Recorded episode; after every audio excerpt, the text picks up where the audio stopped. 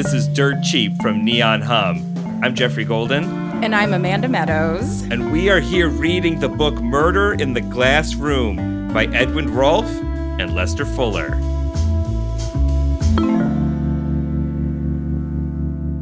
So we are coming up to chapter five. Amanda, do you remember where we left things at chapter four of Woo. Murder in the Glass Room? Well, uh, from what I remember, Phil Norris, his wife, Edna, she dead. Phil is obviously the number one suspect. Yeah, or will be. will but- be.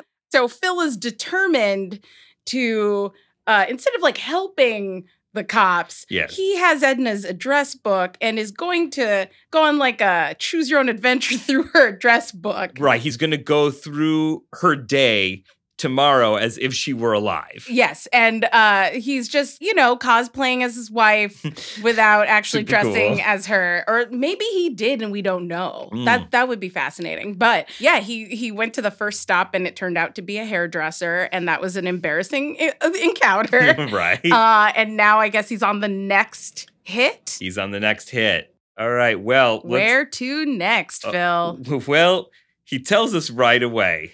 Great. Um, the first sentence in chapter five is just one word, and I'll we'll dive into it right now. Stanley. It was 10:20 and Edna's appointment with the professor was for 11. What his first name was, I didn't know, nor did I have any notion about the location of his office or if Edna's appointment was at his office and not at some other. The phone book listed 22 Stanleys butchers and laundrymen and housewives. I discarded all but four of them. Two of the four were listed as MDs, two others as just plain doctors. I wrote down the four names, addresses, and telephone numbers on the back of an old letter and then played Eeny, Meeny, Miny, Mo for the first call. Hooray, another childish game for Phil Norris. First, we had the carpet game. These the Floor is Lava carpet game. right with the with the lines or the seams in the carpet. Now I we've mean- got some eeny, meeny, miny, mo action. These are classic detective tactics. Absolutely. it was a bust. Dr. C.T. Stanley turned out to be a Chinese herb specialist. On the third nickel, I hit the jackpot. A woman answered the phone by saying, Professor Stanley, and I knew at once that this was it. I hung up and checked the address 265 North Spring Street. A few minutes before 11, I walked into the lobby of an ancient, decay smelling office building. It was one of those buildings that should have been torn down long ago, and it probably would have been if the war hadn't come along. I discovered that Stanley occupied several rooms on the fifth floor. Room 523 belonged to plain Dr. George F.O. Stanley. Room 524 housed Stanley's economic reports, and 525 was listed as Professor G.F.O. Stanley, economic consultant. It's interesting that he has so many offices. It's usually, we're like Phil Norris is the Trump. Maybe Professor Stanley is the Trump. I don't know. Professor uh, Stanley is Trump's doctor. Yeah, Right, yeah, know, that's doctor right. who just has like a random office in a business building with Dr. Like, no- Lie Guy. Right. There was no elevator, only steep flights of worn stone stairs reaching to the upper stories. Although the California sun was shining fiercely, the building's interior was dim and dank. The stairs were poorly lit by tiny wire cage electric bulbs, too few and too far between. The glow of a strong electric light shone through the glass window of room 524, silhouetting lettering in gold. It said, Stanley's Economic Reports, Analysis of Business Trends. I turned the knob and walked in. The reason for the extravagant use of the power company's juice was that the office had no outlet to the street. A pale young woman looked at me through rimless, octagonal shaped glasses and said, Good morning. Good morning, I answered. Is Professor Stanley in? No, he isn't, she said very sweetly. Can I help you? Maybe, I said, walking closer to her desk and looking over the place. Did you have an appointment? She asked. Not exactly, I told her. Will he be here later? No, not today. Something was fishy.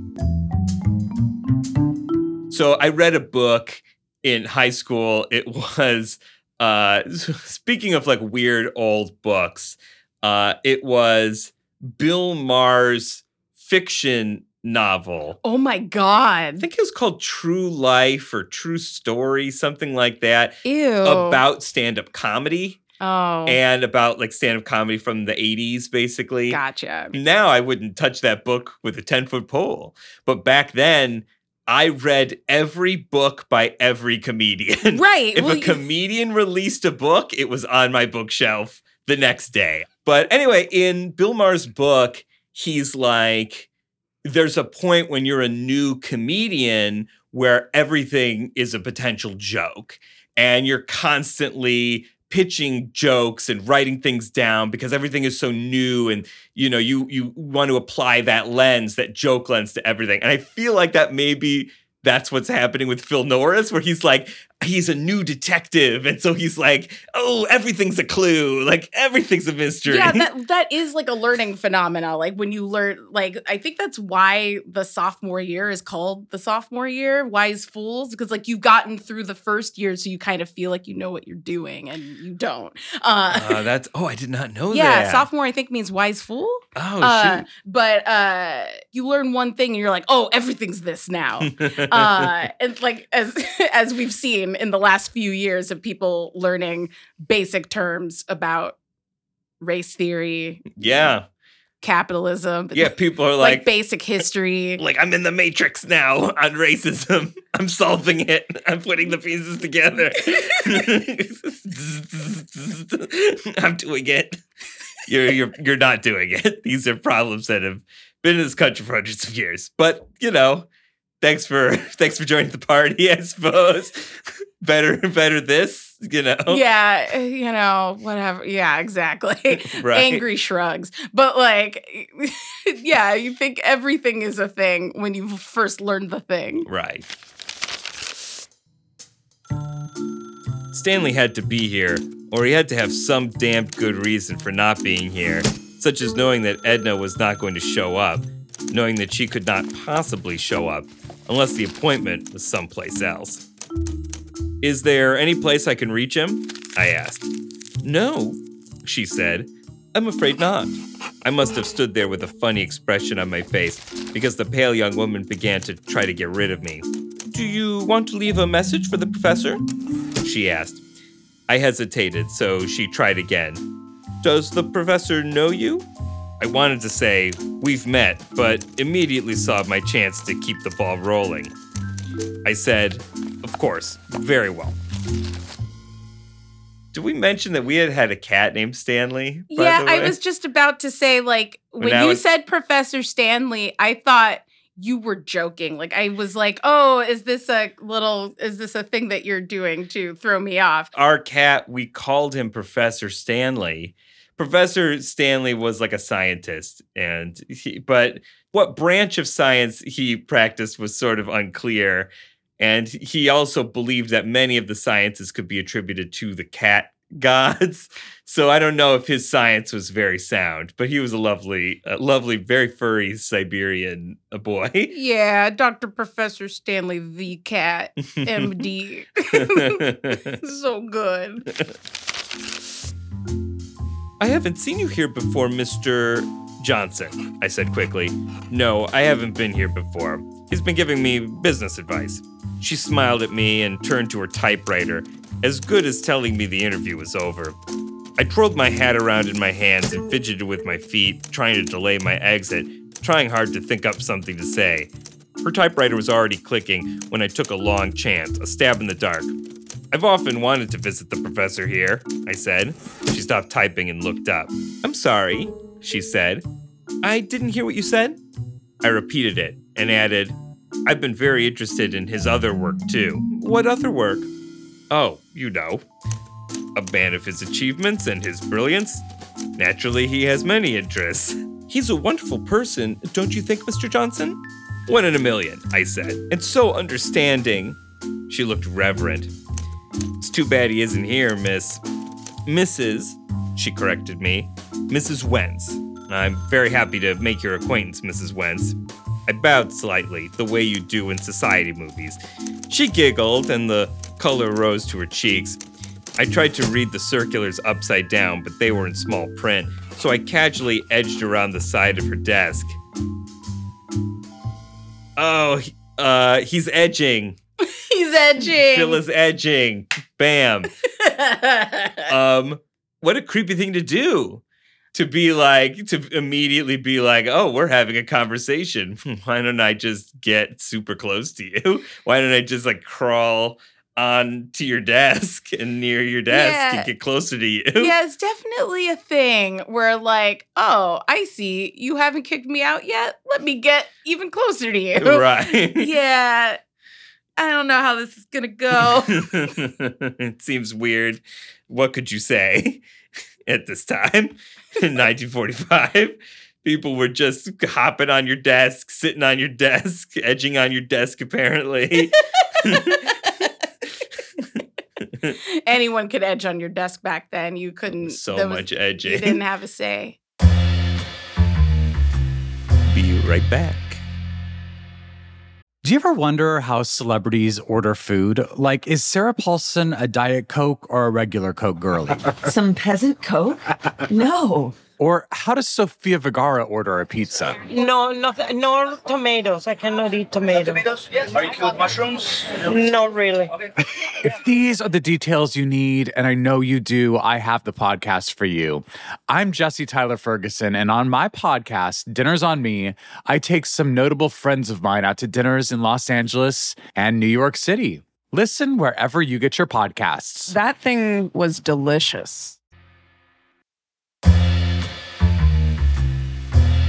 And we're back with our hero, Phil Norris, edging around Mrs. Wentz's desk. You were saying, Mr. Johnson? Oh, I just thought it was a shame that I had to miss Professor Stanley after coming such a long way. Although her arm covered most of the printed page, I could read something about Veterans United, something about a meeting at the Oracle Auditorium. I promised to help him out on the meeting, I said. Publicity, you know. And I wanted to get some more dope from him. Assuming uh, dope as information as opposed to uh, wanted to score some weed off of the professor, but you never know, I It suppose. could, yeah, it could be either. yeah. So that's it, she said. Her voice became warm, almost eager. Well, maybe I could tell you a little about it, Mr. Johnson, she offered. Not as much as the professor could, of course. I just think it's funny that he didn't even have to say what the meeting was for her to be like, oh, you were talking about the meeting. Oh, of course you were talking about that. I mean, presumably Professor Stanley is somebody who has a lot of meetings. He's got four offices. no, you, you- She knew what he meant. The meeting. Oh, you know. Oh, hookup. Hooking up. well, you see, Mr. Johnson, she began. The boys? What boys? She tittered. I mean, the men, of course. My own husband is one of them, you know. Really? I asked, not being able to imagine what kind of boy would marry her. What does that even mean? I don't even know. I'm not even sure what that means. Is it like is she is he digging at her like I because can't he tell if doesn't it's like about her? her? age or about. Yeah, about her looks or Or- her yeah. age or personality or if it's about like is there like a man is there like like oh no boy could marry this this woman. She's too Foxy. Foxy. Either way, it's bad. Yeah, it's not good. No, there's no good version of it. Yes, of course. Albert is in the Pacific right now. Has been for two years. No one who hasn't a husband or a son in the service can ever know what those boys are going through. That's what the professor always says, and he's so right, isn't he? He generally is, I said. Yes, she sighed. We've been co workers in the cause for only seven months, but I feel as if I've known him all my life. Mrs. Wentz, I said, one can learn a great deal about a man in less than seven months. You've been very fortunate to have worked with him that long. You really think so, Mr. Johnson? She said, glowing. Did the professor tell you how he conceived his great idea? Not exactly. Well, he was walking along the beach one morning. You know, he walks 10 miles over the sand every day. He says that the sound of the sea cleanses the brain. Well, that morning, all his senses were attuned to the sufferings of the world. How wonderful, I said, wondering how long it was going to take for her to get to the point. I couldn't stay there all day uttering Elbert Hubbard platitudes, not with homicide on my tail. Who is Elbert Hubbard? yeah, I looked him up. Um, I am no Elbert Hubbard expert, but here's what I know about him. So, Elbert Hubbard was a writer, philosopher, artist who described himself as a socialist anarchist around the turn of the century. He started like an arts and crafts society in Utica, New York, which is uh, n- not too far from my hometown of Buffalo. Um, he was known for writing these like little pithy sayings. He was frequently quoted. Oh, okay, this is the most famous one. Do not take life too seriously. You will never get out of it alive. So, like, his writing would be like perfect for greeting cards. Yes. like today. I couldn't stay there all day uttering Elbert Hubbard platitudes, not with homicide on my tail. Yes, she murmured. That was when he conceived it all. It came to him in a flash. Help the ex surface man. But what about the government? I suggested. The government? All it does is give a man unemployment insurance, bread lines all over again, just like after the last war. Who needs unemployment insurance? Um, although, I mean, we were, this is a post New Deal yeah, America where I guess we're seeing a portrait of what some activism may have looked like, Yeah. maybe. And uh it's interesting to see how even in the 40s they were like, yeah, that uh that wasn't enough either. Professor Stanley says every boy should get $10,000, and the way to get it is for the boys to organize. Veterans United. Her face beamed with passion. He had thousands upon thousands of circulars printed outlining his idea and sent them to the mothers and wives and relatives of the boys. But that takes money. Naturally, Mr. Johnson, Professor Stanley has spent his entire fortune on the organization, and now he is forced to ask for contributions. Nothing that would be a burden to anyone, of course, only what one could afford. We who work with him donate our services. I was stumped. That wasn't what I had come for. She misinterpreted my silence for skepticism. The professor is a military man himself, Mr. Johnson. He is. He was a captain in the National Guard. She became confidential. When war broke out, he was ready to lead his regiment. He arranged all his affairs. But do you know what happened? I said I didn't. Some crooked officials in the War Department said that he wasn't fit physically to stand the rigors of war. Personally, I think it was his commanding officer. He was afraid that the professor might outshine him. That excuse of like the War Department was out to get him. It's so is it's very Trumpian. yeah, the deep state This is the deep state, is what she's talking about. she's talking about the deep state. She is also uh working for free. yeah. She just outed the whole operation, and that's not something he seems to be picking up on either, which is very funny. He doesn't care. I love the idea of a, d- a detective who doesn't know how to be a detective, but also has no baseline caring to even like know what information is important. Yeah, I mean, it, I mean, he asks literally. He's like, "This isn't what I had come for." right. It's like, what wh- did you come for? Yeah, that's exactly. You didn't come to learn. I mean, yeah, I know he came to speak to Professor Stanley, but like, he came to learn about this stuff to see if it has any bearings on his wife's murder. so, like, he he doesn't have that like detective mindset of I'm going to try to absorb information and then sort through it to find things that would help me. Instead, he's like, "Is Professor Stanley here?" no. Can I get information on whether Professor Stanley is a murderer? will will she say Professor Stanley is a murderer? Like at some point in this conversation, I'll be like, "Gotcha, Gotcha. I did it, nailed you." Nabbed ya. Oh, that's so funny. I'm starting to get the suspicion that maybe Professor Stanley was just trying to get money out of Edna. yeah, that that and makes and sense. And Edna was probably maybe she because uh, she seems to maybe care about people sometimes. It's Yeah. hard to tell. yeah, maybe she- she felt for him, and he just wanted her money, and was like, "Give me money." And she was like, I don't have money. And then he slapped I her. can get it. yeah. And he was like, I'll get it for you. I'll get it for you. I love you. Yeah, it's a fine interpretation of events. I have a blank membership application here, Mr. Johnson, she said, fishing around in the desk drawer. I'm sure you'd want to join us. Delighted, I said, and signed myself as Peter Johnson, 166 Hedgerow Street, Pasadena. You can get me there anytime, I told her.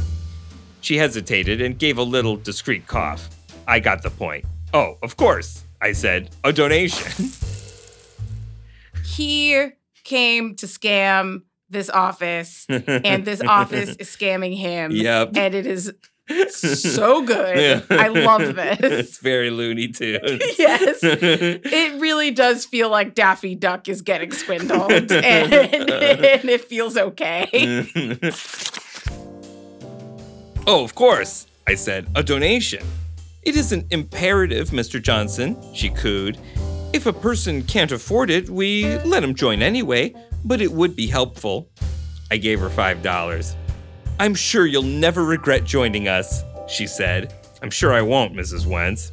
The talk with her had been edifying politically, but actually I hadn't got to first base. I decided to try direct action. First base. Nice. nice. By the way, do you know Mrs. Norris? I asked. Oh, yes, she said. She is one of our most fervent supporters. I thought I detected a note of jealousy in her voice. I just couldn't see Edna being mixed up with social uplift. All her interests had been purely selfish. She just wasn't the type to hand out donuts at USO canteens. Dead wife slam. Yeah, this woman I'm obsessed with. Uh, she was bad. I just couldn't see her doing anything nice for anybody because she was 100% bad. And also, she's dead. it's just such a Lights her like. grave on fire. It's such a weird, toxic stew of emotions. yeah, I know. It's so what a many muck. like conflicting feelings. Right back.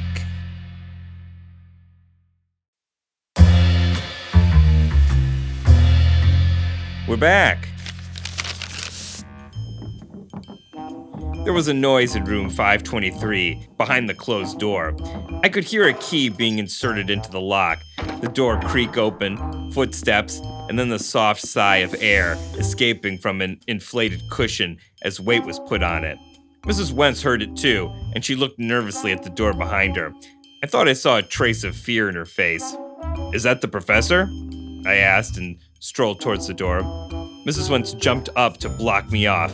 Oh no, she said. I couldn't very well push past her without making a scene, so I retreated a step. Mrs. Wentz stayed near the door. Mrs. Norris is one of our very best people. She spoke loudly, as if she wanted whoever was in room 523 to hear. She gives our organization a lot of her time. There were the sounds of muffled footsteps in the other room. Then the door opened and a man came into 524. It was Tommy, the blonde boy who had been with Edna at Riley's the other night. oh shit! It's the guy who only knows Sanskrit, right? Yeah, Sanskrit boy. Yeah. Oh, Sanskrit our blonde boy. he knows how to light a cigarette and to stand idly by when the woman he's escorting gets slapped. That's right. This time he was wearing a bright serviceman's honorable discharge emblem on his lapel. Uh, Mr. Johnson was inquiring about Mrs. Norris, Mrs. Wentz told him. He looked at me as if he had never seen me before. How do you do, Mr. Johnson? He said politely. Mr. Johnson is a new member, Mrs. Wentz said. Welcome, Mr. Johnson. The blond boy smiled. The big vein in my temple started to pound. I couldn't understand his reason for not recognizing me. I wanted to holler, I'm Phil Norris, and you damn well know it. Oh my God, what is wrong with him? He wants to be recognized. He wants to be recognized in a situation where if he's recognized, the his whole spot is is entirely blown.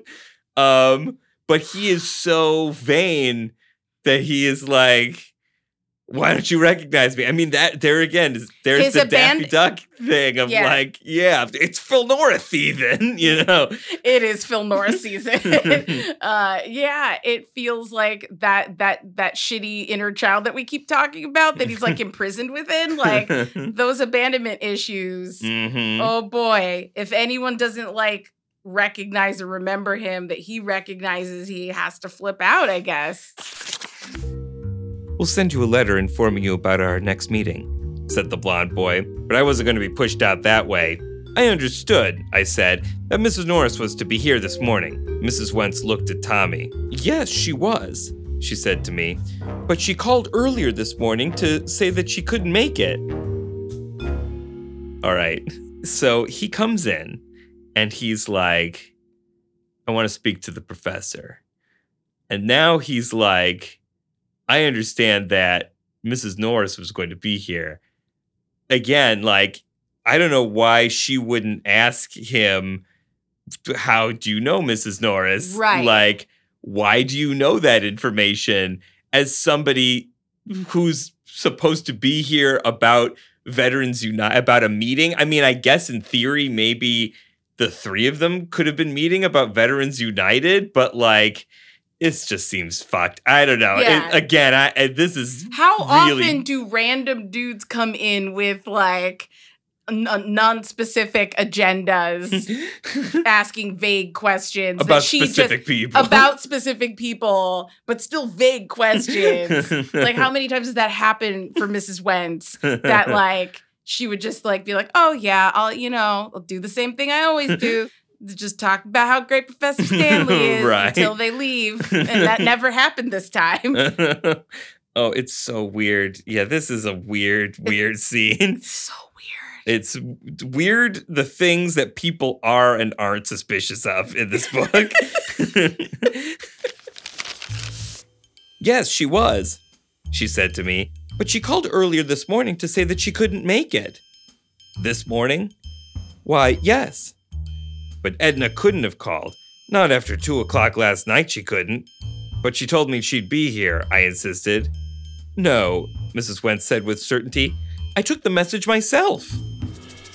Oh, so that's an interesting development. Fascinating. Who called? Mhm, Who called theoretically pretending to be Mrs. Norris? Hmm. Hmm. Mm. Hmm. For some reason, I believed her.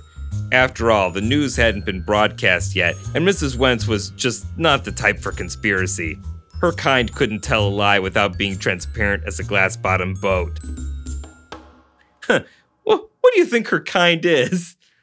Based on what we, what little information we know about her. Uh, well, it seems like there's a sort of implied characterization of anyone who would follow someone who, quote unquote, gets mixed up in social uplift. right? Yeah. Uh, like, oh, you're gonna hang out around poor people and like feed them? Ew, that's gross. yeah. Uh, That means you can't lie. it means that you're a Pollyanna, right. who's naive and doesn't understand the real rules of propriety in society. You're some kind you're either a rube or you're downright stupid or maybe you have an ulterior motive. Right. And th- those are like the three ways that people who don't want to care about other people try to characterize people who do.